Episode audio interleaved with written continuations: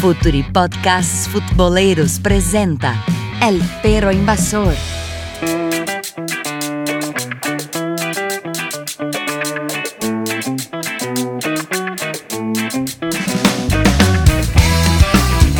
Hola a todas, hola a todos. Arranca el perro invasor. Bueno, el último perro invasor de esta primera temporada. Sí, sí, el último porque estamos llegando en las fiestas. Y bueno, el perro quiere pileta y vacaciones, bueno. Eh, para cerrar el año, nada mejor que un resumen de las principales ligas de Sudamérica. Entonces, Futuri llamó los mejores periodistas de cada país para hacer un informe de su liga local. Y bueno, empezamos con nuestro invasor de siempre, Matías Melano, hablando de Argentina, hablando de Vélez, de Defensa y Justicia y por supuesto de Racing, el puntero hasta ahora. Dale, Mati. Tras la culminación de esta primera parte de la Superliga, haremos un repaso sobre los equipos mejores posicionados. En el quinto puesto podemos encontrar Vélez Arfield. El equipo de Liniers, comandado por Gabriel Heinz, está dando mucho que hablar en este último tramo de la Superliga Argentina. Desplegando un fútbol ofensivo y con jugadores muy jóvenes, el equipo llegó a alcanzar el quinto puesto luego de una buena racha de victorias. Con figuras como Monito Vargas, Almada y Gastón Jiménez, el equipo vilesano es una de las sensaciones del campeonato. El equipo de Parque Patricios, comandado por Gustavo Alfaro, culminó cuarto en esta primera parte y clasificando copas internacionales. Con su sistema clásico 4-4-2 y un plantel de mucha experiencia y calidad individual, Huracán pudo cosechar un gran colchón de puntos que le hizo olvidarse del descenso. Luego, en el tercer puesto podemos encontrar el equipo tucumano dirigido por Ricardo Zielinski. El equipo tucumano dirigido por Ricardo Zielinski, luego de culminar su gran papel en la Copa Libertadores, logró sostener su nivel futbolístico y esto le permitió llegar a una privilegiada posición en esta Superliga con su capitán como estandarte y desplegando un fútbol de ataque, Atlético Tucumán culminó una muy buena primera fase, terminando tercero en esta Superliga. Luego está Defensa y Justicia, que con un plantel muy joven y consolidando un proyecto de varios años pudo llegar al segundo puesto en esta Superliga. El equipo comandado por BKSS, luego de su injusta eliminación por Copa Sudamericana, logró mantener su nivel y desplegar un buen fútbol. Con figuras como Lisandro Martínez, Miranda y Ubita Fernández, el equipo de Varela está dando mucho que hablar. En el primer puesto podemos encontrar Racing, que luego de su dura eliminación por Copa Libertadores contra el River, logró reponerse y ser el líder de esta Superliga. Con Lisandro López a gran nivel, el equipo de Coudet, que también despliega un fútbol ofensivo, es uno de los favoritos a quedarse con este torneo. Como conclusión, podemos hablar de que de estos cinco equipos, cuatro despliegan un gran fútbol ofensivo y con jugadores jóvenes. Eh, como figuras de este torneo podemos destacar primero como revelación a Tiago Almada, Lisandro Martínez, Miranda que volvió a su nivel eh, y luego jugadores ya eh, que tienen mucha experiencia pero que tienen un gran nivel. puede ser Marcos Díaz, La Pulga Rodríguez, jugadores que han vuelto a ser en esta Superliga y que su equipo lo ha favorecido y ha elevado su, nivel individual. Tomamos la balsa y atravesamos el río de la Plata para hablar de Uruguay con Cristian de Salimos Uruguay, una cuenta buenísima de fútbol uruguayo. Uh, quien no la conoce, le pido que la sigan porque es buenísimo. Cristian hace un muy buen trabajo. Vamos Cristian habló muchísimo de, Peñarol, el campeón, habló de Kevin Dalsun y habló de Toro Rodríguez de las canteras de Racing Club. De Racing Club de Uruguay, ¿no? Y Toro Rodríguez, ese que casi casi llegó a gremio. Bueno, dale Cristian. Buenas, acá Cristian desde Montevideo. Este, les mando un breve resumen de lo que fue el campeonato uruguayo. El, mismo, el Campeonato Uruguayo anual, se divide en dos torneos, subtorneos, que son el torneo Apertura y el torneo Clausura. El primero se juega en la primera mitad del año y el segundo en la segunda. En el torneo Apertura el campeón fue Nacional, mientras que en el torneo Clausura, que fue el último, el campeón fue Peñarol, le sacó una diferencia de 6 puntos a Nacional y de 8 puntos al Montevideo Wanderers, que fue el tercero. para completar los primeros puestos. En cuarto lugar quedó Racing y en quinto Liverpool. Eh, además, Peñarol fue el ganador del torneo anual, que el torneo anual es la tabla acumulada de todo el año.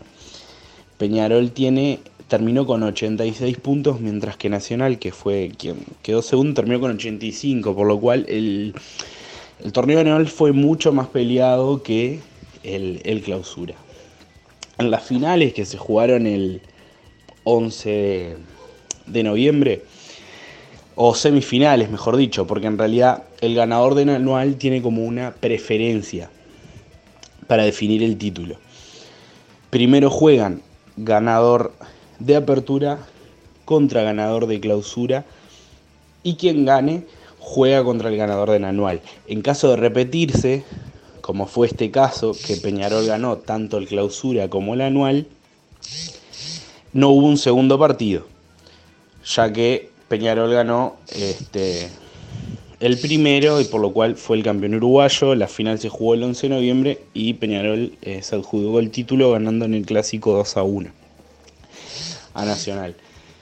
En lo que fue la temporada uruguaya, este, capaz que mm, para destacar, me parece que pensando en lo que es la segunda mitad del año, el torneo clausura, que fue el último que se jugó, podría decirse que el jugador revelación fue Gabriel Fernández, un centro delantero que hace cuestión de un, año y medio estuvo a punto de fichar por gremio de Porto Alegre y el pase se cayó en el último momento porque en la prueba de física le encontraron una rotura de ligamento cruzado.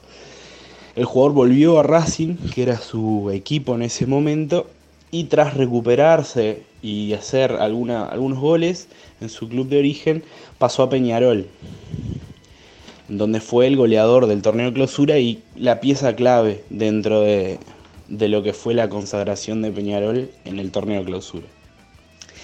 Ya si vamos a lo que es el año entero, se podría destacar al golero, a Kevin Dawson, que es el, golero, el arquero de, de Peñarol.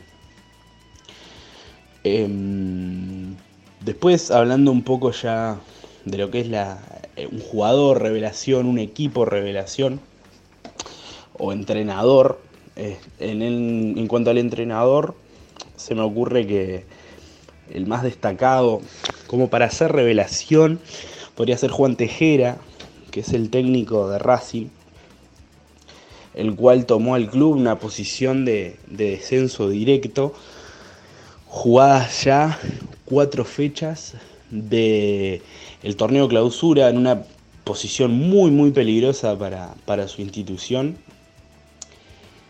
Y el mismo en cuestión de tres meses que fue lo que, lo que estuvo al cargo le cambió completamente la cara a su equipo tanto así que Racing pasó de ser un equipo que estaba en posiciones clínicas de descenso a terminar cuarto la verdad que fue bastante, en cuanto a revelación, bastante consagratorio lo del entrenador.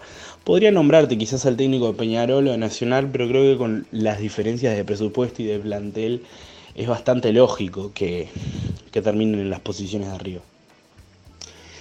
En cuanto al equipo revelación, en lo que es el tema anual, lo que es el, el campeonato de que dura todo el año, quizás lo más notorio podría llegar a ser lo de, lo de Cerro, que es un equipo chico, este, un equipo que tiene un presupuesto muy diferente a lo que son los grandes aquí en Uruguay, y también a los equipos que, los, que están como un término medio entre lo que es Peñarol Nacional y el resto que son Danubio y Defensor. De hecho, esos cuatro son los equipos que terminan clasificando a lo que es la Copa Libertadores. Cerro quizás podría ser en, este caso el, equipo revelación. Después podemos hablar un poco de lo que fueron los descensos en el equipo uruguayo, en el torneo uruguayo, perdón. Este, el primero fue el Tanque Sisley, Atenas de San Carlos, que es eh, un equipo de una ciudad que está muy cerca de Punta del Este. Y lo que más llamó la atención fue que en la última fecha se concretó el descenso de Torque, El Club Atlético Torque es el equipo uruguayo que fue comprado por el grupo City, por lo cual, eh, como ustedes saben, el grupo City ha comprado algunos equipos en lo que es el mundo y ha fundado equipos nuevos, como puede ser el Girona en España, por ejemplo. Este, bueno, en Uruguay compró eh, al Club Atlético Torque que increíblemente y contra todo pronóstico terminó descendiendo. ¿Por qué contra todo pronóstico? Porque como ustedes deben saber, el fútbol, uruguayo, tiene equipos que son muy pobres, con excepción de los grandes. Entonces, la inyección de dinero, la inyección de presupuesto que tuvo, que tuvo Torque, eh, profetizaba que al equipo le iba, le iba a ir bien, al menos no iba a pelear el descenso y quizás podía ingresar a alguna copa internacional.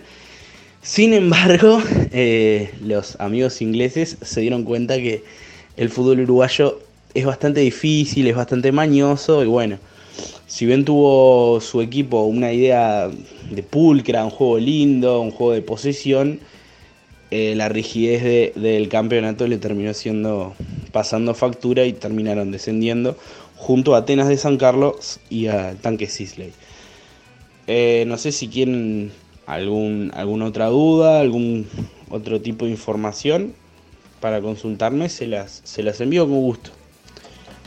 De coche llegamos en la frontera, llegamos a Artigas, llegamos a Río Branco y estamos en Brasil.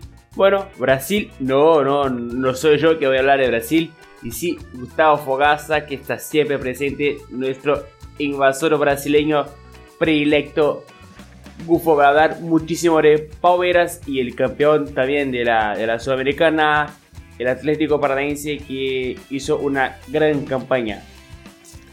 Hola mis amigos futboleros, aquí Gustavo Fogaza y me tocó contarles un poco cómo fue la temporada del fútbol en Brasil.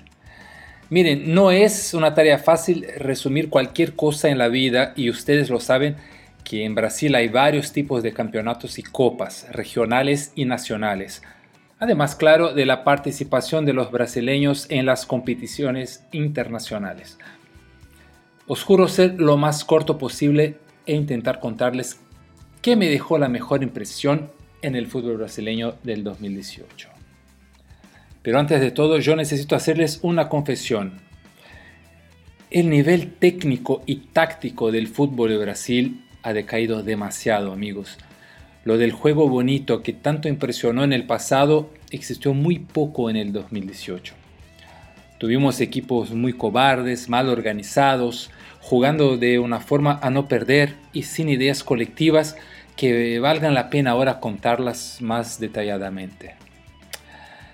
Es una lástima, ¿verdad? Pero bueno, es la realidad. Y dicho eso, vamos a lo que interesa, ¿no? Pues el equipo que terminó se destacando más fue el Palmeiras. Primero por las contrataciones, ¿no? montando un plantel de primera línea con diversas opciones para todas las posiciones y que en el primer semestre logró un buen trabajo con Roger, Roger Machado como entrenador, pero le faltaron los resultados ¿no? y la presión de muchos de sus propios jugadores fue fundamental para el cambio del DT. Y ahí fue que la llegada del veterano Luis Felipe Scolari dio cohesión al equipo que no tuvo miedo de jugar feo, muchas veces con pelotas largas y situaciones poco claras, pero muchísimo eficiente en defensa. A través de los índices que yo creé para medir el trabajo ofensivo y defensivo de los equipos en el Brasileirão, el Palmeiras tuvo la mejor defensa del campeonato y también fue el equipo más intenso en sus acciones defensivas. Eso habla mucho del campeón nacional, principalmente en Brasil.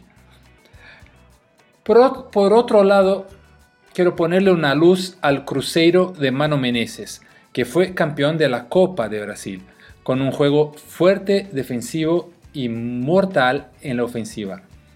El uruguayo de Arrascaeta y el argentino Hernán Barcos tuvieron sus momentos de importancia, así como Chago Neves y Dede pudieron encontrar su buen fútbol de vuelta.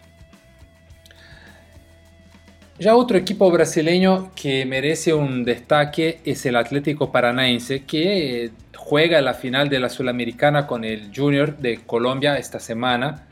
Seguramente ustedes estarán escuchando eso y ya sabrán quién es el campeón de la Sula este año. Por ahora el Atlético es el favorito, pues los de Thiago Núñez fueron los únicos acá en Brasil que tuvieron un crecimiento de su rendimiento en todos los fundamentos en ese final de temporada, ¿no? que prueba como el trabajo de este joven entrenador es realmente muy bueno. Es un trabajo humilde pero muy bueno. Y vale un voto de confianza al viejo Lucho González, que todavía muestra mucha calidad y liderazgo. Y nombres como los atacantes Pablo y Nicao, el lateral Renan Lodi y el defensa Leo Pereira, también como el media cancha Rafael Veiga, que termina en 2018 como los mejores jugadores de la temporada para este equipo que es sin duda alguna uno de los equipos más destacables de Brasil. Eh, todo eso para mí fue una sorpresa muy grande, así como para todos los periodistas y analistas, sin duda el Atlético Paranaense fue la mejor y la gran sorpresa del fútbol, del fútbol brasileño en el 2018.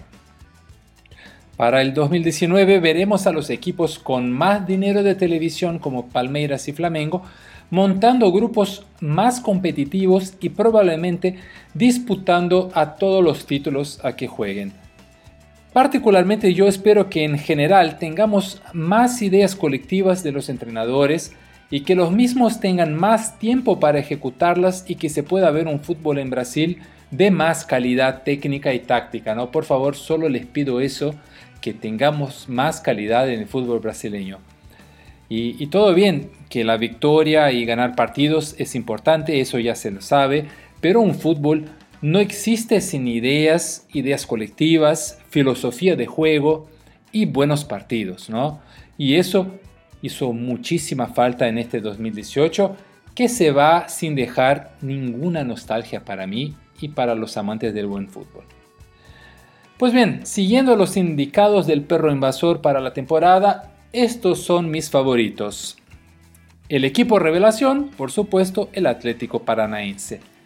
El jugador revelación, Pedro, de Fluminense, que hizo muchos goles hasta que tuvo una lesión muy grave, pero es un jugador que promete mucho. Mejor jugador, nuevamente dividido en tres partes, ¿no? Dudu de Palmeiras como el más importante, Gabriel de Santos como el más decisivo y Everton de Gremio el más entretenido, un jugador que es un lujo verlo jugar. Y el entrenador más destacado de la temporada para mí fue Thiago Núñez del Atlético Paranaense como la gran sorpresa del año. Esos son mis amigos, les dejo un gran abrazo, en el 2019 nos vemos o nos escuchamos más por el perro invasor cerquita de Brasil, Paraguay con nuestro amigo Diego Villalba y por supuesto hablando mucho de Cerro Porteño y de Olimpia. Cerro Porteño del gran jugador, el pibito de 14 años Ovelar, que tiene mucho futuro. En Paraguay se cerró la temporada 2018 con un equipo que prácticamente eh, dominó de inicio a fin el año calendario en cuanto al panorama futbolístico. Olimpia se hizo con el torneo Apertura y así también con el campeonato Clausura. Y estuvo muy cerca de llegar a lo que se denomina la triple corona, es decir, ganar ambos campeonatos mencionados y así también la Copa Paraguay en la que Olimpia llegó a la final pero no pudo ganar el certamen porque en los penales se quedó Guaraní eh, con ese torneo que fue la primera vez que se jugó en nuestro país, un certamen nuevo que se realizó entre los clubes de la primera división y así también de las demás categorías de nuestro fútbol. Entonces eh, podemos mencionar al equipo que dirige Daniel Garnero, hablamos de Olimpia, eh, como claro dominador desde el inicio de la temporada hasta que ha culminado en este año 2018, teniendo como abanderado a uno de los referentes máximos eh, de nuestro fútbol. Hablamos de Roque Santa Cruz, quien a pesar de su edad avanzada, eh, tuvo un nivel altísimo dentro de lo que fue el bicampeonato de Olimpia en este año. Si hablamos del jugador revelación, aquí en nuestro país, en Paraguay, tenemos que mencionar a dos futbolistas. Iván Franco, de 18 años, del Club Libertad, media punta, extremo, realmente bastante habilidoso. Fue una aparición en esta temporada que llenó los ojos a los espectadores tanto de Libertad como así también de los demás clubes, incluso eh, llegando a ser convocado a la selección sub-20 en estos momentos y con proyección también a estar en la selección absoluta, dirigida por Juan Carlos Osorio en alguna que otra eh, próxima convocatoria. Y sin duda también tenemos que mencionar a Fernando Velar, el chico de Cerro Porteño de tan solo 14 años que hizo su debut en esta temporada, más específicamente en el torneo clausura.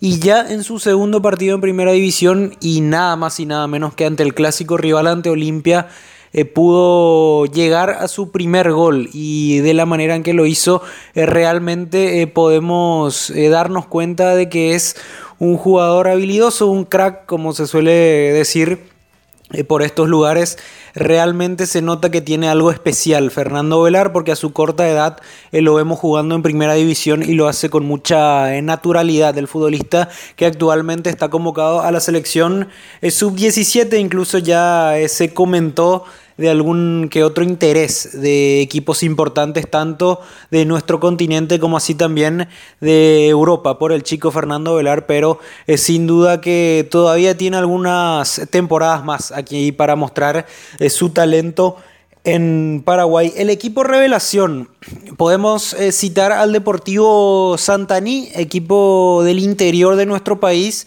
que lleva eh, solamente un año eh, en la primera división. Este, esta temporada fue la segunda de manera consecutiva que está en la máxima categoría de nuestro fútbol y se dio la permanencia del equipo eh, faltando algunas fechas y en la última pudo lograr su clasificación a la Copa Sudamericana, algo histórico para nuestro país porque es el primer equipo, la primera institución que no es eh, del departamento central, es decir, Asunción, la capital de Paraguay y alrededores, es de otro departamento más alejado y es el primer equipo que no es del departamento central que accede a una copa internacional. sin duda, eh, bastante elogiable lo que hizo la institución del Deportivo Santaní, primero logrando la permanencia y luego también la clasificación a la Copa Sudamericana, la cual estará jugando justamente en la temporada 2019. Y el entrenador revelación podemos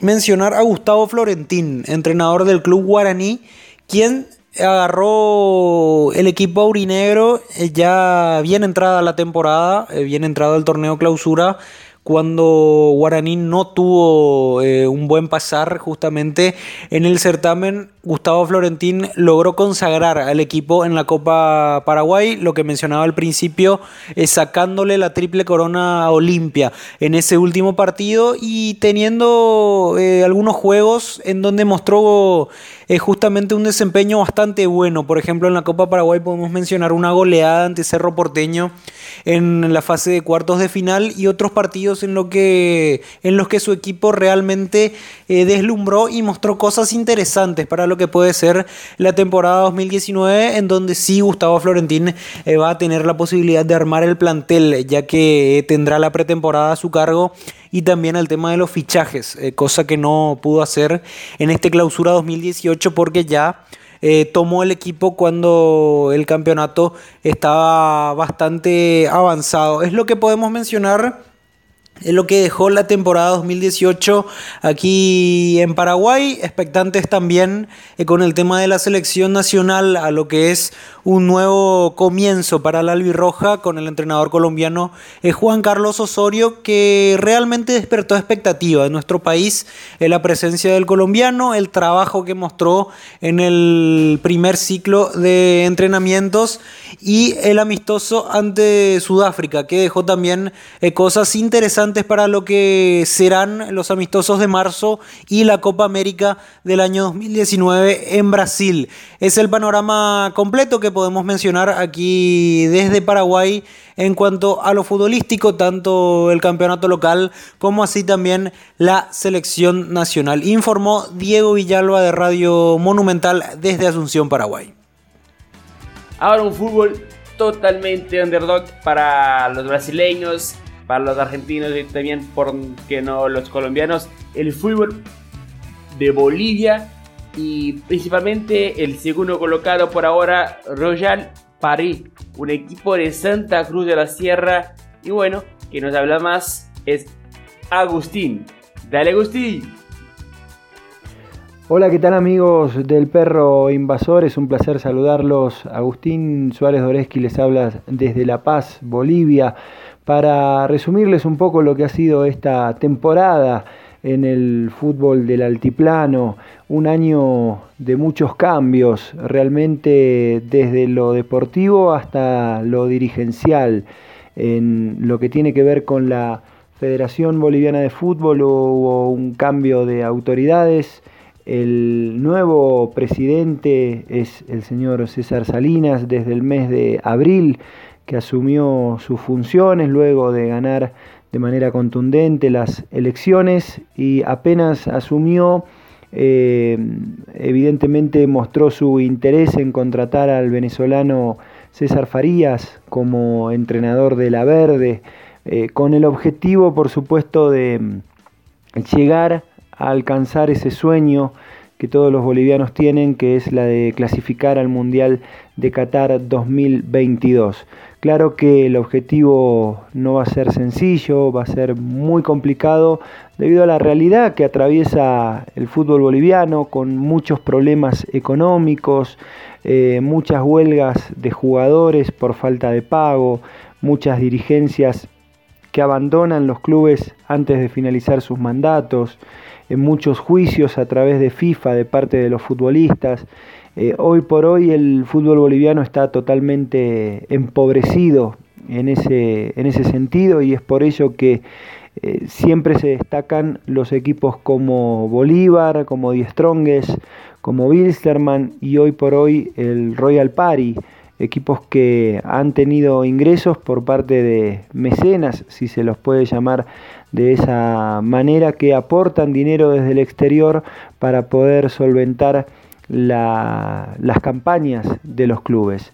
En materia pura y exclusivamente futbolística hay que mencionar de que a falta de dos fechas para que termine el campeonato clausura, San José de Oruro, un pueblo cercano a la ciudad de La Paz, con gente muy entusiasta y una hinchada muy seguidora, eh, como son los, los hinchas del equipo de la B Azulada. Este San José es el equipo que está manteniendo la cima del campeonato, tiene 49 unidades, eh, lleva 3 de ventaja sobre su más inmediato perseguidor, que es el Royal Party, el equipo dirigido por el peruano Roberto Mosquera.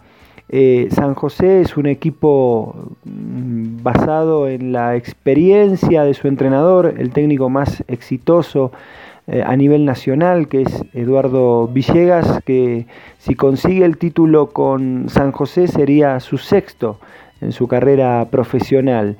Eh, además tiene en su plantel jugadores de una amplia trayectoria dentro del fútbol boliviano, como lo son los hermanos Torrico, Jair y Didi, que llevan nombres brasileños porque su padre era fanático de Brasil del 70. Eh, a su vez tiene interesantes jugadores extranjeros como lo son el arquero Carlos Emanuel Franco, eh, argentino, su compatriota Javier Sanguinetti, que ha sido uno de los jugadores más destacados a lo largo de este torneo clausura, el delantero Jair Reynoso, nacido en Bogotá, eh, que es el máximo goleador actualmente en el torneo con 19 conquistas, un equipo realmente interesante, un plantel, vuelvo a reiterar, de mucha experiencia y además con los objetivos bien en claro, a pesar de haber tenido unas dificultades a lo largo del torneo con la dirigencia por el mismo problema de todos, prácticamente el atraso de salarios. Eh, sin embargo, San José nunca se desvió del, objetivo principal, que era la clasificación a un torneo internacional y ahora lo, está consiguiendo eh, en el primer lugar. Se transformaría en el Bolivia 2 en la Copa Libertadores 2019. Eh, segundo, muy cerquita está un sorprendente Royal Party, una cenicienta dentro del fútbol boliviano, un equipo que está actuando por primera vez en la división profesional, con una dirigencia eh, muy, muy prolija, muy inteligente a la hora de incorporar jugadores, tienen el plantel jugadores eh, muy interesantes, como lo son el atacante colombiano John Jairo Mosquera, el volante central brasileño Tiago Ribeiro y los argentinos Germán Pacheco y Mauro Milano, que le dan por supuesto el toque de calidad que necesita cualquier equipo para destacarse.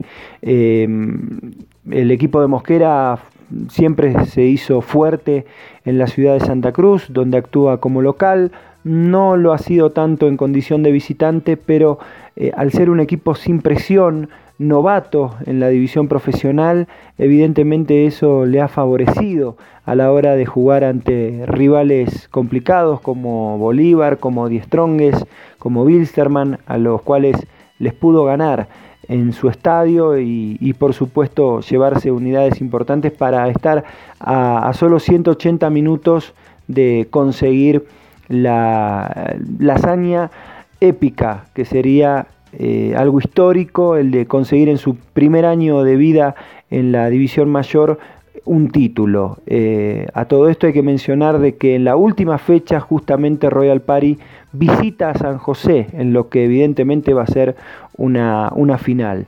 Más relegados han quedado Diestrongues y Bolívar, los dos equipos con mayor poderío económico, eh, Bolívar fortalecido por el gerenciamiento de la empresa Baiza, pero mm, que no ha encontrado un, equipo, no ha logrado el técnico uruguayo Alfredo Arias, eh, el que reemplazó obviamente a Vinicius Eutropio en, el, receso en junio, no ha logrado encontrar un equipo que le dé resultados. Es, eh, es una de las defensas más goleadas, algo inédito en Bolívar, que se caracteriza por ser un equipo goleador y que recibe pocos goles. Em, no ha tenido el funcionamiento adecuado, no han funcionado los refuerzos que ha traído el uruguayo Alfredo Arias, eh, no ha logrado em, conformar a la afición celeste, que evidentemente ya pide su cabeza y además la eh, recapitulación en el tema del plantel superior, que tiene jugadores de mucha jerarquía, como lo son el central boliviano Ronald Raldes, el atacante Juan Carlos Arce o el delantero uruguayo William Ferreira. Mientras que en Die Strongest eh, uno esperaba mucho más del equipo dirigido por César Farías, que es, además del técnico de la selección, es el técnico de Die Strongest, lo que generó en algún momento algún conflicto de intereses entre el propio entrenador y el resto de los clubes de la división profesional al momento de realizar las convocatorias. Eh, Die tenía el título en sus manos hace tres fechas, eh, tenía la gran chance de subir en solitario a la cima del torneo, pero en un resultado totalmente inesperado, perdió en condición de local en la altura de La Paz, en el estadio Hernando Siles, 1 a 0 contra Aurora, un equipo que estaba peleando los últimos puestos, y eso evidentemente mermó las chances, eh, sumado a que a la siguiente fecha perdió contra el casi descendido universitario de Sucre en el estadio Patria de aquella ciudad, por dos tantos contra uno, lo que prácticamente condenó a Diestrongues a esperar a otros resultados, que se caigan rivales que ya hemos mencionado como San José y Royal Party. Mucho más atrás han quedado Wilstermann, Nacional de Potosí, que no han podido repetir campañas anteriores. Eh, cuestiones a destacar en el fútbol boliviano. Eh, lamentablemente los arbitrajes eh, dejan mucho que desear. han sido prácticamente noticias fecha tras fechas, eh, árbitros que han tomado decisiones increíbles en el transcurso del campeonato, eh, que han sido determinantes a la hora de decidir resultados. Hubo casos como el de Juan Nelio García, que amonestó dos veces a un jugador en el duelo Wilstermann-Bolívar y que siendo alertado por el cuarto árbitro y sus asistentes no revocó su, determinación, eh, goles en offside, eh, goles anulados que estaban los jugadores habilitados, penales sancionados que no habían sido, errores realmente garrafales que fueron condicionando algunos equipos. Desde la comisión arbitral lo que se hace, lo de siempre, es pararlos, meterlos en una congeladora, pero capacitarlos muy poco. Eso ha llevado a que muchos entrenadores hablaran abiertamente en los medios de comunicación de eh, la falta de profesionalismo que tienen los árbitros aquí en Bolivia y sobre todo han eh, puesto un manto de sospecha en el desarrollo del torneo, eh, el caso de Alfredo Arias, técnico de Bolívar, que dijo que pasaban cosas muy raras, no solo por los arbitrajes, sino por la condición de que César Salinas, al ser presidente saliente de Die Stronges, el acérrimo rival de Bolívar en este, en este fútbol, eh, obviamente condicionaban a los arbitrajes y condicionaba también el desarrollo del propio certamen. Eh, esperemos que se resuelvan las próximas eh, jornadas, obviamente el, torneo clausura con un San José como máximo candidato, con un Royal Party como sorpresa y para que obviamente vayan prestando atención en lo que va a ser la próxima temporada en las ediciones de la Copa Libertadores y la Copa Sudamericana a jugadores muy importantes como lo son eh, jugadores como Javier Sanguinetti, decía yo el argentino que está actuando muy bien en el San José de Oruro, el caso de jugadores como Harold Reina en Nacional de Potosí, eh, jugadores como Rolando Blackburn, el delantero panameño de Diestrongues, jugadores importantes que se han destacado, Marcos Riquelme de Bolívar, Jair Reynoso de San José en la tabla de goleadores, eh, jugadores a tener en cuenta y hacer un seguimiento para aquellos que son amantes del, del scouting. Eh, espero que obviamente les, les interese todo desde aquí, desde La Paz, Bolivia, con un fútbol boliviano que esperemos que mejore a través de los años. Les envío un saludo afectuoso, un saludo para todos los amigos del perro invasor. Perfecto, perfecto. Y llegamos a Chile. Chi, chi, chi, le. Y Esteban Barzúa habla mucho de la selección chilena de rueda y lo que pasó con Universidad Católica, campeón del país, con el gran Luciano Aue, que fue uno de los destacados del campeonato. Hola amigos del Perro Invasor, eh, un gusto estar acá con ustedes nuevamente y poder hablar de fútbol. Eh, el año 2018 eh, fue sin duda para Chile el año de la nostalgia, evidentemente por la ausencia de la selección nacional en la Copa del Mundo en Rusia 2018, eh, donde evidentemente nos habría gustado estar. Eh, miramos el Mundial desde la distancia y desde la frustración de no, de no haber eh, podido ser testigo de lo que podía rendir en la generación, la llamada generación dorada del fútbol chileno, en, en el que iba a ser su último mundial como, como grupo compacto. Eh, ahora lo que viene eh, obviamente es un periodo de transición en el cual eh, Chile está obligado a generar un recambio, a renovar muchas piezas en, la mayor parte del equipo nacional. estamos hablando de alrededor de 7 u 8 cambios que se deberían generar naturalmente, manteniendo a jugadores seguramente como Arturo Vidal y Alexis Sánchez, eh, quizás a Gary Medel y todavía a la espera de lo que suceda con la recuperación de Claudio Bravo. El resto de la generación dorada eh, está todavía con, cierta duda respecto a su continuidad en la selección, eh, porque mm, por una razón de edad, obviamente, por una razón del, tiempo que, que sigue transcurriendo inexorablemente y genera una acumulación de edad que el técnico actual de la selección, Reinaldo Rueda, quiere evitar pensando eh, eh, fundamentalmente en las eliminatorias para Qatar 2022. Eh, estamos hablando de, varios jugadores que podrían pasar, que podrían ser, podrían salir de la selección. En algunos casos ya se está produciendo, como por ejemplo el caso de Marcelo Díaz, que, hasta ahora en las 10 convocatorias de, de Reinaldo Rueda ha, sido el gran ausente. Hay otros que probablemente se van a sumar con el tiempo. Eh, y en eso está esa, en, la, construcción que, está obligado a hacer el, técnico colombiano. Chile este año ha jugado 10 partidos eh, amistosos. Eh, pensando en la transición, yo ni siquiera lo llamaría como preparación para la Copa América, sino que de 2019 que, que va a ser en Brasil, sino que como una transición necesaria del técnico Reinaldo Rueda en la cual ha probado alrededor de 70 jugadores. Entonces, lo fundamental de este periodo ha sido la prueba, la prueba y la búsqueda de, nuevos nombres, a pesar de que por ahí, por ejemplo, apareció una convocatoria de Esteban Paredes ya con 39 años, eh, como algo quizá más simbólico, pero que también llamó la atención en ese sentido. Eh, y la selección está en ese proceso, está con la duda de respecto a los resultados que se pueden obtener en, Brasil 2019. Pero si uno mira lo, que ha conseguido en la cancha eh, Rueda, es, interesante porque ha enfrentado a varias selecciones que participaron en el Mundial de Rusia y logró resultados bastante aceptables. Eh, por ejemplo, contra Suecia, Chile ganó 2 a 1 en su debut. Está también el empate contra Dinamarca, eh, hay un triunfo contra Serbia, eh, un empate contra Polonia eh, y un triunfo contra México.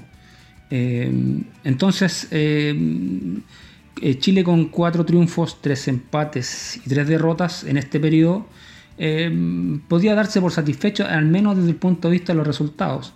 Rueda además ha conseguido establecer algunos puntos iniciales que le dan solidez a su proyecto, que por lo menos que le dan cierta coherencia. Por ejemplo, la dupla de centrales, que cambia drásticamente respecto de los periodos anteriores.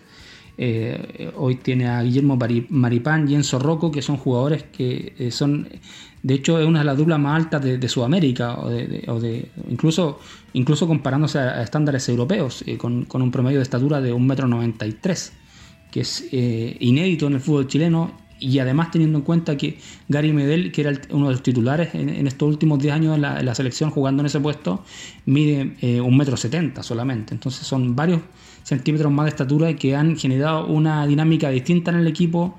Eh, todavía, se está, todavía se está afiatando la selección en, ese sentido a la dinámica de juego con dos centrales altos a, los cuales les cuesta eh, la salida de atrás les cuesta, les cuesta un poco más. Entonces eso ha generado también una nueva concepción del mediocampo como apoyo de, la, salida y de, la, construcción del juego.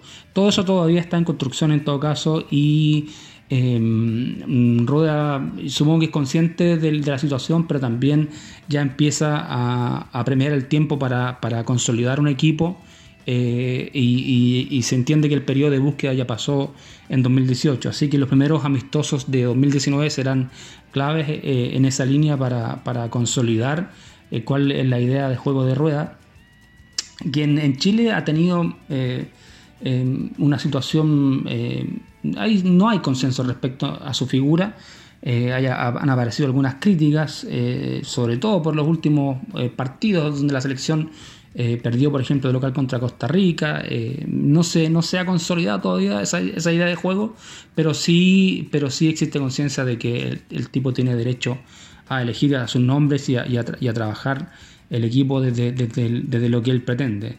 Así que se va a ver, sobre todo en 2019, se va a ver eh, hacia dónde apunta la era rueda. y el fútbol chileno, en ese sentido, está tratando de, no ser, al menos en lo anímico, tan dependiente de lo que haga la selección, que es lo que ha ocurrido en los últimos 10 años, donde los resultados, por ejemplo, a nivel de clubes en, torneos de la Conmebol han sido bastante malos en los últimos 10 años, salvo por ahí alguna excepción con la Universidad de Chile. Eh, recién este año, después de mucho tiempo, un equipo chileno pasa a, cuartos de final de la Copa Libertadores, como lo hizo Colo Colo tras superar a Corinthians eh, y, ser eliminado en cuartos de final por, Palmeiras. Eh, Palmeiras demostró ser mucho más equipo que Colo Colo en términos de la competitividad internacional que se le, que se le eh, que, se constituye como deuda en, los equipos chilenos. Entonces, em, fue meritorio lo de Colo Colo, pero dejó en evidencia que todavía los equipos nacionales están un poco por detrás de las potencias sudamericanas. Y eso se ha notado en los, resultados y, se genera una deuda por parte de todos nuestros representantes en, la, en la, competencia. hay que tener en cuenta que para el próximo año están clasificados eh, las tres universidades, Universidad Católica, que es el campeón, y, Universidad de Concepción, que es un equipo eh, eh, bastante nuevo, que tiene una sola, una sola participación en Copa Libertadores. Ellos dos van a ir a la, directamente a la fase de grupos de la Copa Libertadores y están clasificados también Universidad de Chile a las etapas preliminares y Palestino. si uno pudiera proyectar lo que, lo que fue el, rendimiento de estos equipos en el campeonato nacional y proyectarlo, eh, como digo, en la, en, la Copa Libertadores, eh, uno queda con, con, la sensación de que va a ser bastante difícil eh, que tengan algún progreso o algún desempeño auspicioso o, derechamente aceptable en el torneo. el campeón, que fue el mejor equipo del año Universidad Católica, fue un equipo que tuvo eh, un buen trabajo, sobre todo de organización defensiva, pero no es un equipo brillante y requiere bastantes refuerzos eh, para, apostar a un, fútbol un poco más agresivo que le permita ser competitivo internacionalmente. Tiene además la contra de que eh, Beñat San José, el técnico que lo saca campeón, acaba de despedirse del plantel por diferencias con algunos de sus jugadores. Entonces, eh, yo creo que hay una incógnita, en, eso es lo que uno puede sacar como conclusión, una incógnita de lo que puede ser el fútbol chileno en el año 2019, que ya no es un año de transición, sino que eh, eh, debe ser un año de, poner a, prueba, para poner a prueba los cambios que, se han, que se han establecido en estos años. Rueda no va a seguir con la línea de lo que, eh, lo que se instaló con Marcelo Bielsa, eh, después se continuó con San Paoli y con, con, Juan Antonio Pitts en alguna medida. Eh, viene una línea distinta, un, fútbol más basado en las transiciones, también en el contragolpe, y eso va probablemente a extrañar al, espectador neutral respecto de lo que puede hacer Chile en en, términos de lo que es el juego, más, más, más allá de los resultados. Eh, en, los resultados, obviamente, eh, puede pasar cualquier cosa, eso ya está claro. Eh, y Chile sigue dependiendo, en este caso, de figuras como Arturo Vidal, Alexis Sánchez, hoy más individualmente que colectivamente, que, que, que, que siempre, que en estos últimos años ha tenido ese tipo de figuras, en los últimos 10 años, pero ahora depende más de ellos como como figuras del equipo más que, más que como participantes de un juego colectivo. Así que también está pendiente, eh, sobre todo, eh, qué va a pasar en, la relación de Claudio Bravo con Arturo Vidal. Se esperaba que 2018 fuera el año en que se resolviera ese problema de, relación eh, que se generó, si bien, si mal no recuerdan, por, por unas palabras que dijo al final de las eliminatorias la, la mujer de Claudio Bravo eh, contra una crítica eh, contra la disciplina de Arturo Vidal. Eso no se resolvió por, eh, en principio por, la marginación de Claudio Bravo en los primeros partidos y después por su lesión. Así que es un asunto que se debería enfrentar y ojalá resolver en los primeros partidos de, 2019.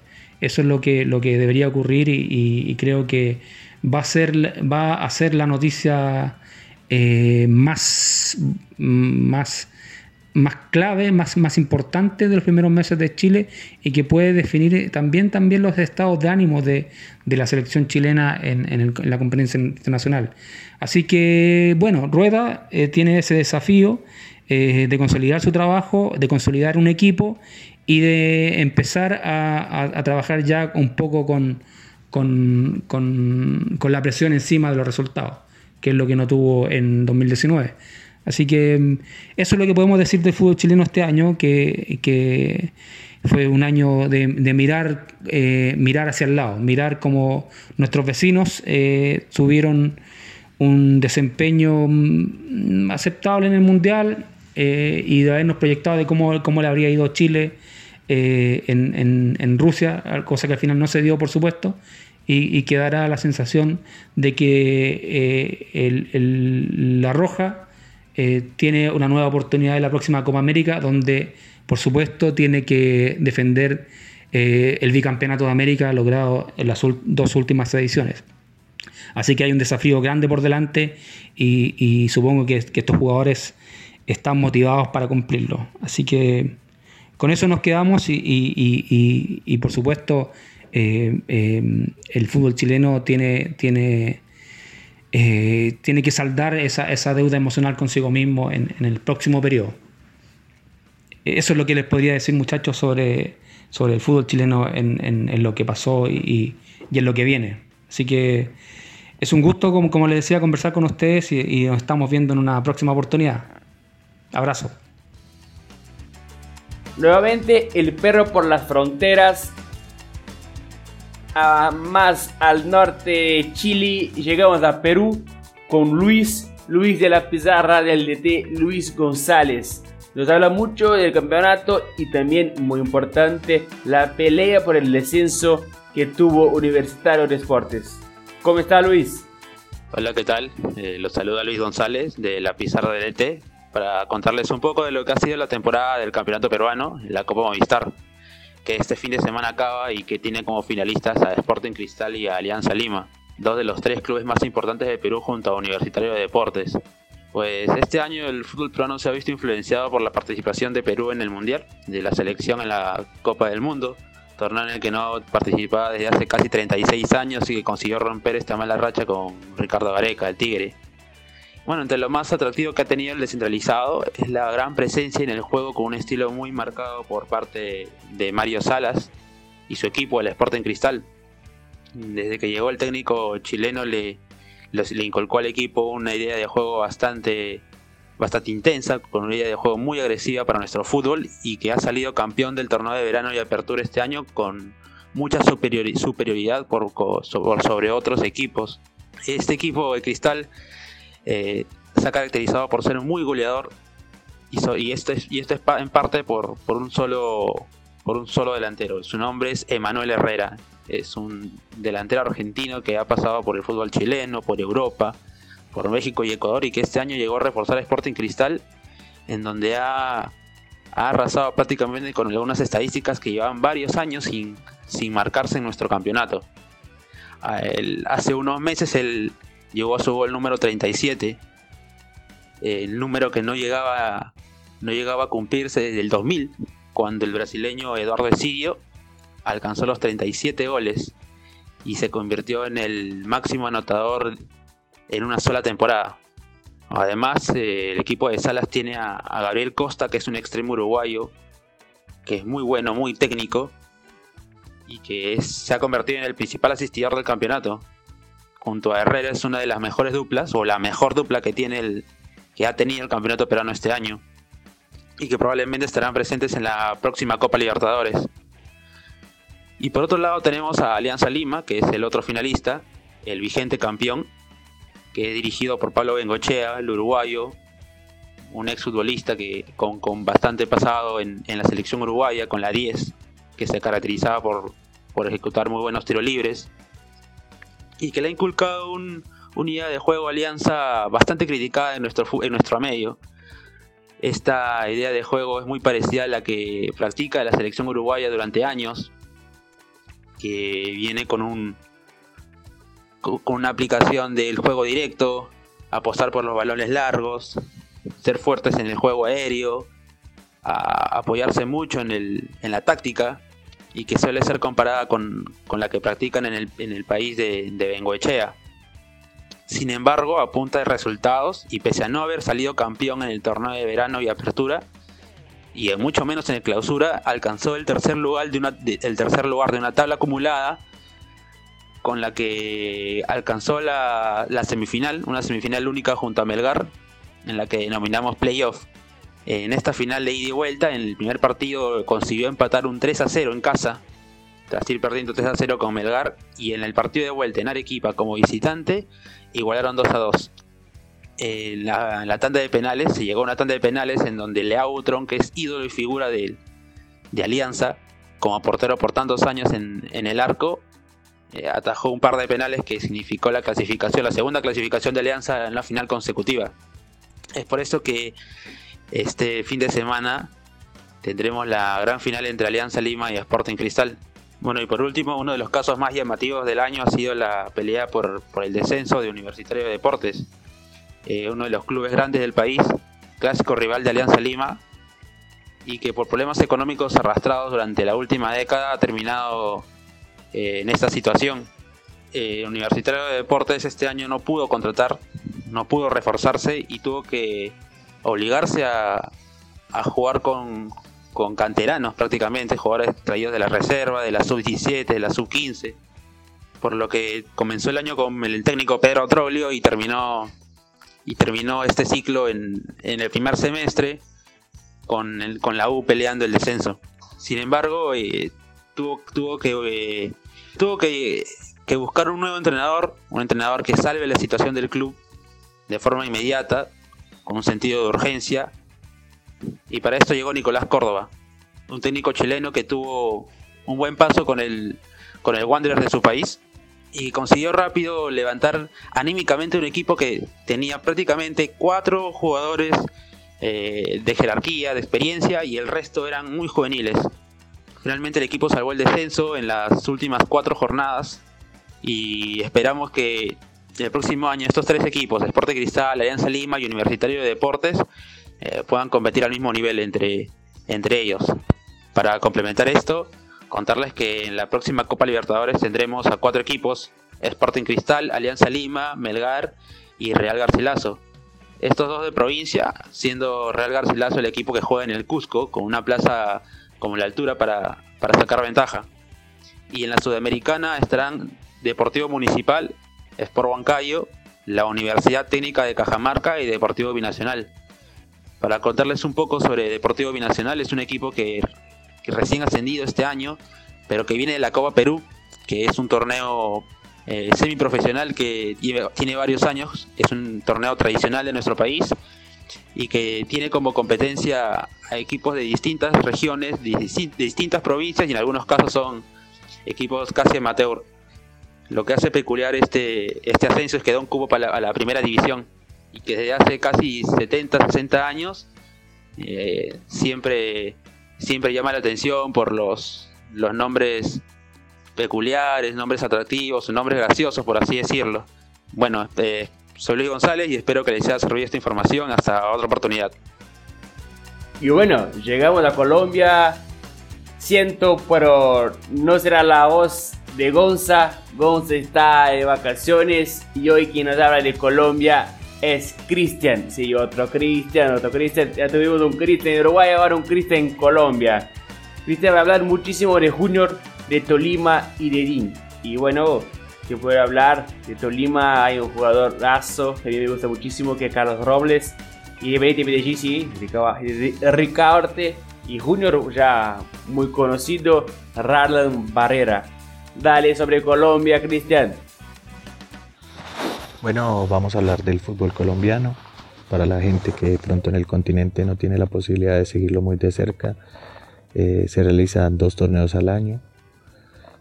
Son todos contra todos. Clasifican los ocho mejores. Se hace, se hace playoffs.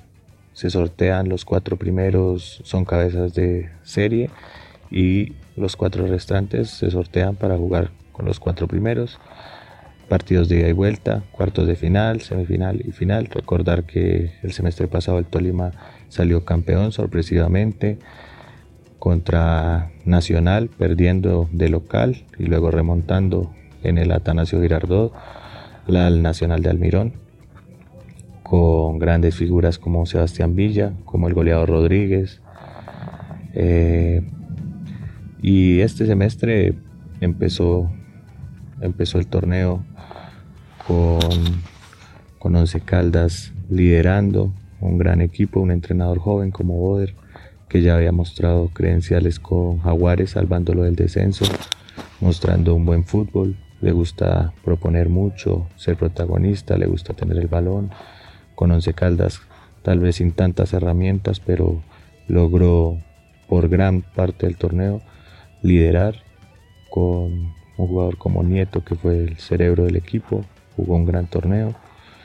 Eh, Equidad fue otro equipo a resaltar en el todos contra todos este semestre, con su entrenador mundialista Luis Fernando Suárez, dirigió Ecuador, dirigió Honduras, un equipo muy sólido que difícilmente le marcan gol, muy compacto y con buen repliegue a la contra.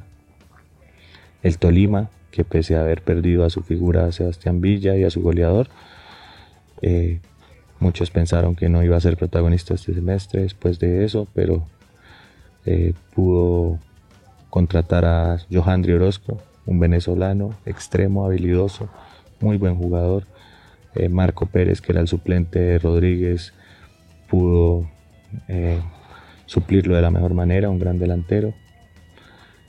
Y siguió jugando al fútbol que le conoció el semestre pasado, manteniendo la pelota, eh, siendo compacto, desplegándose bien y también fue protagonista en el todos contra todos este semestre. El Junior, pese a su doble competencia, con la gran nómina que tiene, la mejor del país en estos momentos, pues sacó las credenciales, se hizo fuerte en Barranquilla y logró también meterse en las finales. El Medellín que no empezó de la mejor forma con su técnico Zambrano, con muchos problemas defensivos, pero que tiene un gran goleador como Cano y un jugador que es para verlo muchas veces, pues seguramente no va a durar en el fútbol colombiano como lo es Ricaurte el 10, jugador muy talentoso, muy técnico, con grandes habilidades. Logró también eh, meterse después de haber empezado muy mal, logró meterse en las finales. Río Negro que fue tal vez la sorpresa, un equipo chico, pero pues eh, pudo sumar una gran cantidad de puntos a lo último y meterse al final, al igual que Santa Fe, que eh, no, no es que haya mostrado un gran fútbol, pero pues le alcanzó con su gran arma, la pelota quieta, tratando de ser ordenados en defensa. Se logró meter. El Bucaramanga, de gran campaña, un equipo que jugó muy bien, sobre todo el local, con grandes jugadores como Sherman, que jugó un gran semestre, volante pequeño, habilidoso, jugó en Nacional. De pronto no le fue del todo bien en Nacional, pero el Bucaramanga, que es su casa, que es de donde salió, le, va siempre muy bien. A Rangel, era el delantero, jugó en Millonarios, fue al exterior, fue a, a Turquía, no le fue muy bien, volvió y en Bucaramanga fue protagonista este semestre. Eh, en los cuartos de final, eh, tal vez una de las llaves más atractivas fue Medellín-Bucaramanga, partido muy parejo. El Medellín logró sacar buena diferencia de local. Sacó tres goles de ventaja. En la vuelta el Bucaramanga fue muy superior. Por poco le alcanza para llevar el partido a penaltis. Pero al final el Medellín, por lo hecho en el Atanasio, le alcanzó para clasificar a las semifinales. Eh, otra llave importante fue la de Tolima y Santa Fe. Tolima ganó en el Campín de visitante, logró ganar 2-1 cuando parecía que ya la llave estaba resuelta. En Santa Fe eh, consiguió un gol temprano y supo mantener el resultado. En los penaltis el Tolima logró clasificar para avanzar a semifinal. El Once Caldas, que ha sido eh, un equipo revelación, un equipo que jugaba muy bien, jugó muy buen fútbol en el semestre, se encontró tal vez la llave más fácil que era contra Río Negro, cuando todo se apostaba que Once Caldas iba a avanzar. Eh, perdió de visitante el primer partido y de local no supo darle la vuelta y quedó 1-1. perdió, quedó por fuera, lo cual fue la sorpresa por lo mostrado, sobre todo en, el semestre, que ha sido un despliegue de buen fútbol, pero que al final el equipo empezó a quedarse poco a poco, se lesionaron algunos jugadores, perdió piezas claves y no supo reponerse de eso el equipo. Y por otro lado el Junior se enfrentó contra un duro equidad, mientras también tenía que responder en la Suramericana su doble competencia y le alcanzó con lo hecho en Barranquilla, ganó 1-0 con gol de Luis Díaz, un jugador tremendo que seguramente se irá al exterior muy pronto. Tiene todo, es un jugador que seguramente lo han visto en las Suramericanas y lo han seguido. Jugador muy hábil, muy rápido, con buena pegada, eh, cabecea bien, elige bien. Y luego en Bogotá la equidad no le alcanzó para ganar, el partido quedó 0-0, el Junior aguantó el resultado y logró clasificarse. Las semifinales, eh, la más pareja, la del Medellín contra el Tolima, un gran partido en, el Atanasio, quedó 2-2, un partido muy interesante con mucha dinámica ida y vuelta. Medellín, como en todo el semestre, con grandes problemas en defensa, de pronto opacados por la gran por el gran ataque y por el gran momento de Tecano, el argentino, gran delantero y por, por su 10, por su guía, por Ricardo. En, en Ibagué, eh, cuando se preveía que el Tolima iba a ser favorito después de haber sacado el empate, el primer tiempo lo dominó totalmente al Medellín, tuvo para meter el gol, no pudo concretar y en el segundo tiempo apareció Cano con toda su experiencia y Medellín logra ganar el partido, avanzar a la final por la otra semifinal, pues el Junior no tuvo problemas, resolvió el partido en, casa y de visitante, como era la lógica, eliminando a Río Negro. Y pues la final ya tuvimos un partido de la gran final, que fue en Barranquilla, el primer tiempo muy parejo, dos equipos que juegan bien al fútbol, nos fuimos 0-0 eh, el primer tiempo y en el segundo tiempo viene el concierto de fútbol del Junior, cabezado por el mejor jugador del fútbol colombiano en estos momentos, que es Harlan Barrera, el 10. Lo sabe todo, un jugador que se dice que va a ir a México, que ojalá le vaya muy bien porque considero que tiene todas las capacidades para ser eh, el generador de fútbol de Colombia para el próximo mundial. Un jugador que pisa la pelota, que sabe manejar los espacios, que asiste, que mete al menos cuatro pelotas de gol por partido, muy técnico, maneja los tiempos, sabe cuándo acelerar, cuándo frenar. Y cuando se combina con Teo, que creo que todos ya lo saben, lo han visto jugar en River, en Rosario, es un jugador que fue de selección Colombia, es un jugador que de pronto no es un goleador goleador, pero que es un jugador que se asocia muy bien, que conoce cómo moverse, que es un media punta, pero es un jugador que tiene mucho fútbol. Y Luis Díaz, que ha sido también jugador figura, figura del Junior. Y el Junior logró sacar una diferencia de tres goles. El partido quedó 4-1 en, Barranquilla. Eh, falta el partido de vuelta en Medellín, pero pues creo que es una diferencia bastante grande. Además, que el Junior es un equipo que, que tiene mucho gol y que seguramente en el Atanasio sabrá aprovechar los espacios más con las falencias defensivas del Medellín. Habrá que ver cómo, cómo sale el partido, pero pues por el momento el gran favorito a salir campeón es el Junior. Eh, para hablar de otro tema, los equipos grandes no se metieron a las finales. Lo que es América, que después de ascender, después de estar cinco años en el descenso, ascender eh, problemas dirigenciales, no ha podido tener un equipo que vaya acorde con su historia, con su fútbol y se queda siempre a mitad de tabla, es un equipo que no genera mucho. Millonarios, pues con Russo el año pasado salió campeón, este año Russo tuvo ciertos problemas de salud ya conocidos y el equipo no encontró la forma, no encontró el juego. Eh, de local solo pudo ganar un partido en todo el semestre. No, no tuvo como meterse a las finales. Eh, Nacional, que después de ganar la Copa Libertadores, empezó a perder piezas fundamentales que ganaron esa Copa, Armani, Magnel Torres, Ibarwen, Mateus, Davinson Sánchez.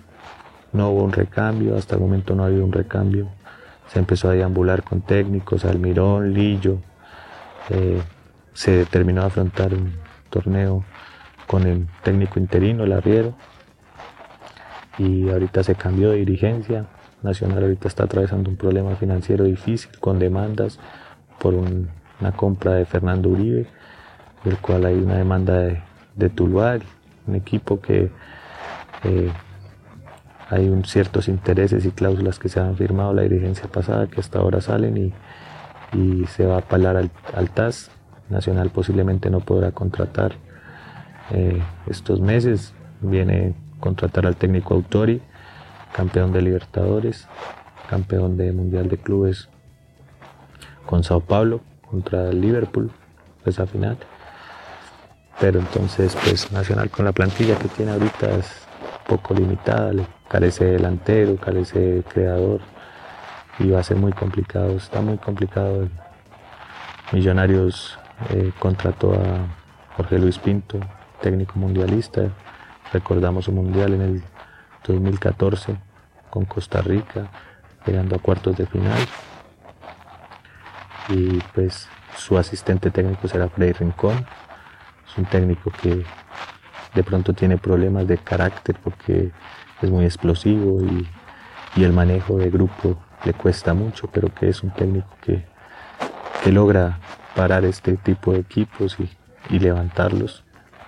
Habrá que ver el otro semestre como el otro año cómo encaran estos equipos. El Cali con una gran nómina también fue una decepción. Su técnico Peluso, un técnico que no, no era no era compatible con la nómina, porque es un técnico que le gusta mucho replegarse, esperar, especular, y el Cali tenía una nómina con Benedetti, Magnelli Torres, con San, con Didier Moreno, un equipo para generar fútbol, para jugar al ataque, pero que resignaba siempre el talento, entonces lo terminó pagando, que el fútbol en definitiva es de los talentos eh, un técnico, técnico, diríamos, el mejor técnico ahorita en el fútbol colombiano, sin duda es Gamero, técnico del Tolima, logró salir campeón, mostrando buen fútbol. Le vendieron las figuras y este semestre fue protagonista también, mostrando también buen fútbol. Creo que ese es el técnico con el que tenemos que, quedarnos y seguir de cerca. Eh, jugador para mí, Harlan Barrera es el mejor jugador del fútbol colombiano en estos momentos. Un 10 de esos de antes, como el pibe, como, como en su momento Magnelli cuando estaba en el Cúcuta o en la Libertadores con Nacional, como Giovanni Hernández para los que lo vieron jugar, que jugó también en Colón, de Argentina, jugó en Colo Colo.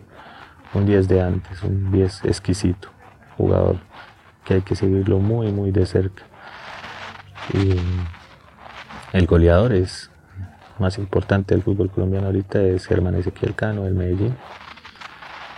Y pues por ahora los cupos de Libertadores para el otro año, Nacional por haber ganado la Copa Colombia, da cupo para Libertadores, el campeón del primer semestre que es Tolima, para Libertadores, el, el mejor de la reclasificación que es el Medellín, que es la suma de los dos semestres para Libertadores, pero va por eh, empieza la fase, la primera fase, la de repechaje.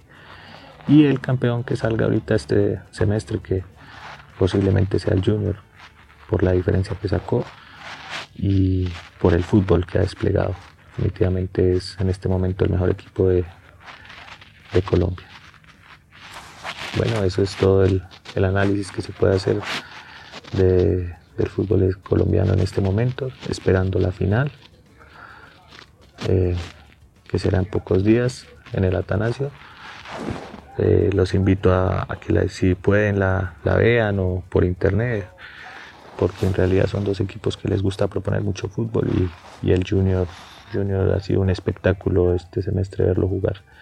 tiene jugadores brillantes para seguirlos de cerca. Llegando al fin, llegamos a Miguel, quien participó de nuestro primer perro, un gran amigo de, del Futuri, Miguel de la pizarra del ET, habla de esa generación de oro de la vino tinto y la exportación principalmente hacia Chile. Dale Miguel. Hola, un saludo total de parte de, de Miguel Ricardo Peña, acá en Venezuela. Eh, soy redactor y coordinador de La Pizarra del DT, un medio de comunicación dedicado al análisis táctico en Sudamérica. En esta oportunidad le vengo a hablar sobre la liga venezolana, la de fútbol, y resaltando las cosas más importantes que tenemos en, en este país. Y, es importante saber que, que, bueno, ya estamos en diciembre, la temporada está acabando por ende hay que, hay que ver y, y, tomar en cuenta los jugadores eh, que, que, fueron revelación en, durante toda la temporada 2018. El tema es que acá en Venezuela se juega con la normativa la regla, que siempre hay que jugar con un jugador juvenil eh, en cancha. Por eso hay varios jugadores que tuvieron, sin duda alguna, actuaciones sumamente destacadas. Eh, entre ellos podemos hablar de, de, los jugadores más jóvenes, el caso de, de Brian Palmesano y de Esli García, también de Dani Pérez. Eh, Pérez que terminó firmando con el Colo Colo de, Chile y se marchó a mitad de temporada, mientras que Brian Palmesano eh, terminó fichando o va a fichar con Huachipato de Chile y se, irá a partir de la temporada 2019.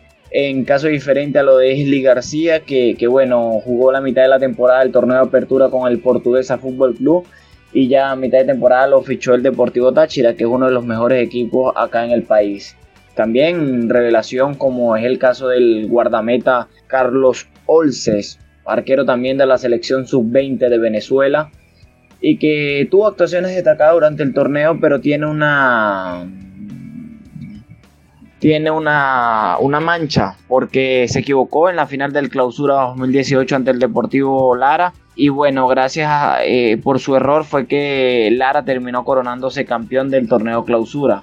Hay jugadores buenos, también revelación como el campeón del torneo, eh, el torneo clausura como fue Jesús Bueno, un volante de contención bastante de bastante corte y le da salida, mucha salida limpia al, al equipo.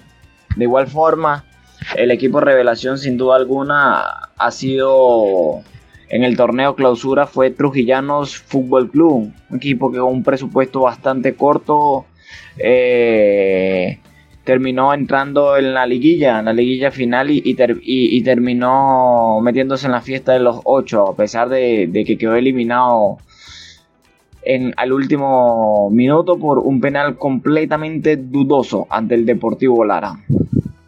Eh, vale resaltar también que el equipo revelación sin duda fue el de el, el Deportivo La Guaira, un equipo que, que, bueno que en base a proyecto ha sabido administrarse bien y, y ha sabido estar a tope, a mérito pero sin embargo era un equipo que invertía mucho y no proyectaba. Esta temporada invirtieron pocos y proyectaron bastante, hicieron debutar bastantes juveniles y de la mano de un técnico como Daniel Farías, que es bastante experimentado en Venezuela. De igual forma, un Deportivo Lara que, que llegó a la final del clausura con, con una plantilla muy corta, teniendo un volante de contención como es Bernaldo Manzano, un volante 5 de, de, mucho calibre, de mucha recuperación, tanto así que le dicen el tractor manzano. Eh, también están en los papeles, no, hay nada que resaltar, también hay que resaltar mucho a los jugadores del Zamora Fútbol Club, que es el equipo que se llevó la estrella de Venezuela esta temporada. Un equipo que dirigido por Ali Cañas, un técnico que quizás no era ganador, pero sí tenía influencia en el juego. En su momento fue asistente técnico de, de el que hoy es director técnico de nuestra selección absoluta como es Rafael Dudamel. Eh, Ali Cañas en compañía con Martín Carrillo eh, lograron gestionar un equipo que día a día o temporada a temporada los desarman y le sacan siempre a los mejores jugadores y temporada a temporada siguen proyectándose y haciendo las cosas mejores como es el Zamora. Es un Zamora que tiene jugadores como Erickson Gallardo, terminaron teniendo el goleador de la temporada como fue Antonio Uribe, eh, jugadores que de, suma, de suma importancia, Gustavo Rojas también, que, fueron determinantes para el, para el combinado blanquinegro. Eh, jugadores que, fueron los mejores sin duda alguna, no, no hay que destacar en la defensa como allá como, ya como Di Giorgi, central del Deportivo Lara que tuvo una actuación bastante significativa para el conjunto rojinegro. De igual forma también está lo que es César González, Maestrico González, eh, es un jugador que, tuvo, que es muy experimentado en la liga y que tuvo bastante, o sea, sin duda alguna participación en, su equipo para que llegaran a la final del torneo clausura como es el Deportivo La Guaira. En ese mismo Deportivo La Guaira también formaba parte Darwin González, eh, un Darwin González que terminó siendo el MVP de la Liga 2018 y a pesar de que llegó a mitad de temporada ya que se encontraba en patronatos de Argentina. Eh, llegó y, logró acomodarse completamente el equipo que dirigía eh, Daniel Farías y consiguió 13 goles y 4 asistencias en 23 partidos. Números muy muy buenos para, un atacante acá en Venezuela. Eh, también lo que es un volante, de, un volante mixto, Maurisco Vázquez, que formó parte de Carabobo Fútbol Club y terminó la temporada quedando como agente libre, muy cotizado. Dicen que tiene oferta desde Vasco de Gama de Brasil y los mejores equipos de Venezuela están buscando contratarlo. Del resto, eh, ha sido una temporada con muchos altos y bajos en Venezuela. Eh, la situación del país no ha ayudado mucho y donde realmente los futbolistas no escapan de, de, la crisis que vive el país. Pero sin embargo se logró terminar la temporada, dejó su, sus cosas positivas, otras cosas negativas. Y dejó la, circunstancia de que nos presenta. Bueno, más nada, eh, un abrazo y, saludos, éxito para todos. Y bueno, como somos todos invasores, la invasión de la MLS, que ya es una puente de América del Sur hacia la Europa. Y vamos, y vamos a hablar de MLS con Gustavo Fogaza.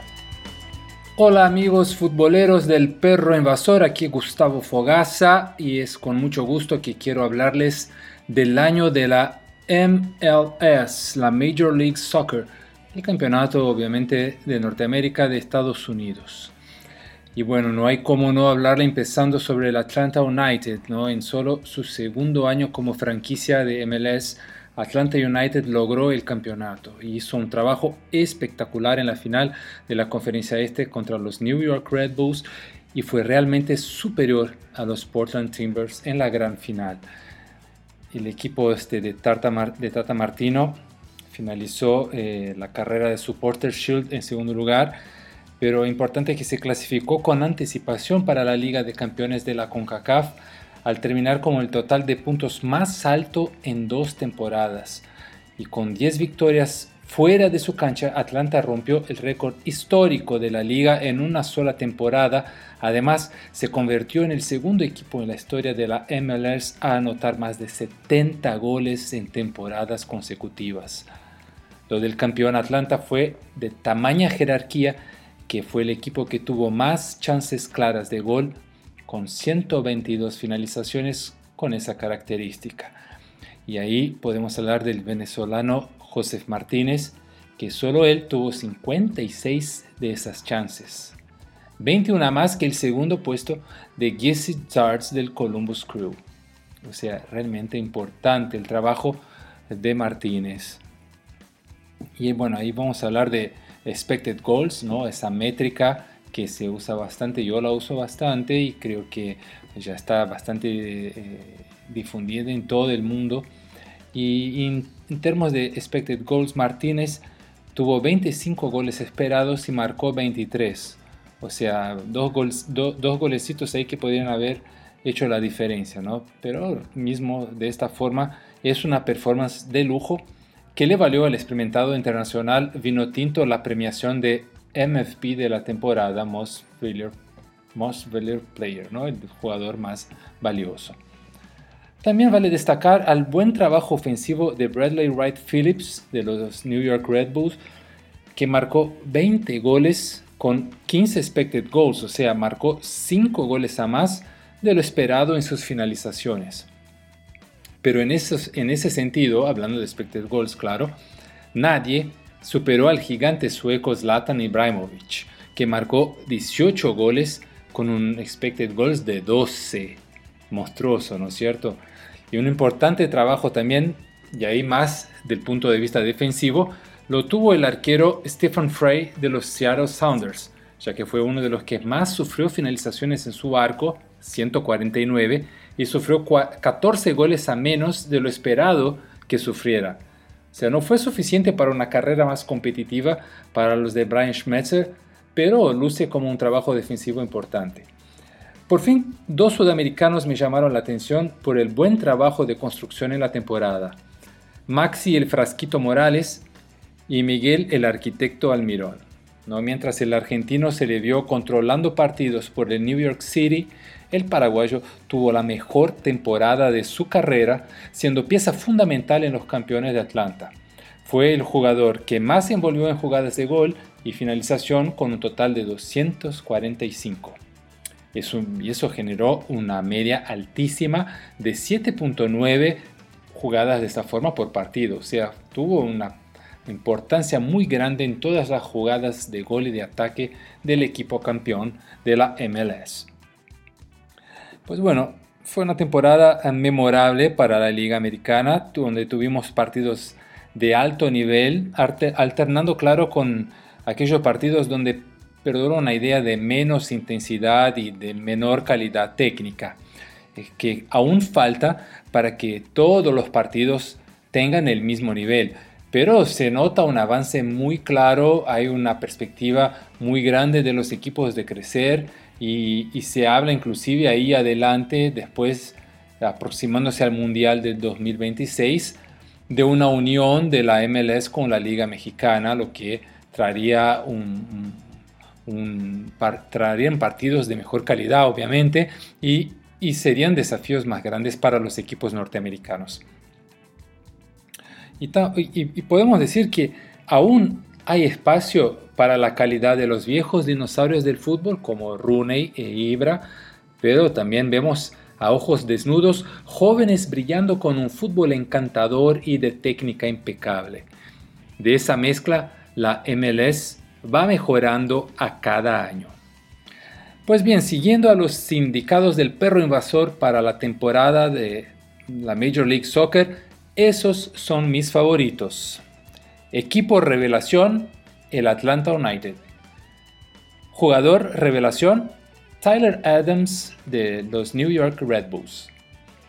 El mejor jugador, ahí yo lo divido en tres partes, ¿no? Miguel Almirón del Atlanta United como el más importante, Joseph Martínez, también de Atlanta, como el más decisivo, y Wayne Rooney de los DC United como el más entretenido.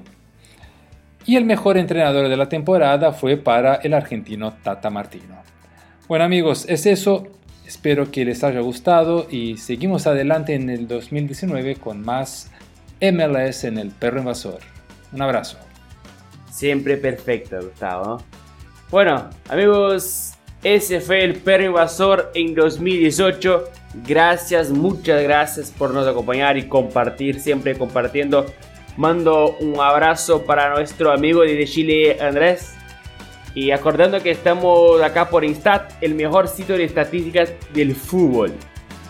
Abrazo de gol y hasta la próxima invasión. Dale perro, dale el juego por el juego siempre. Abrazo, abrazo de gol.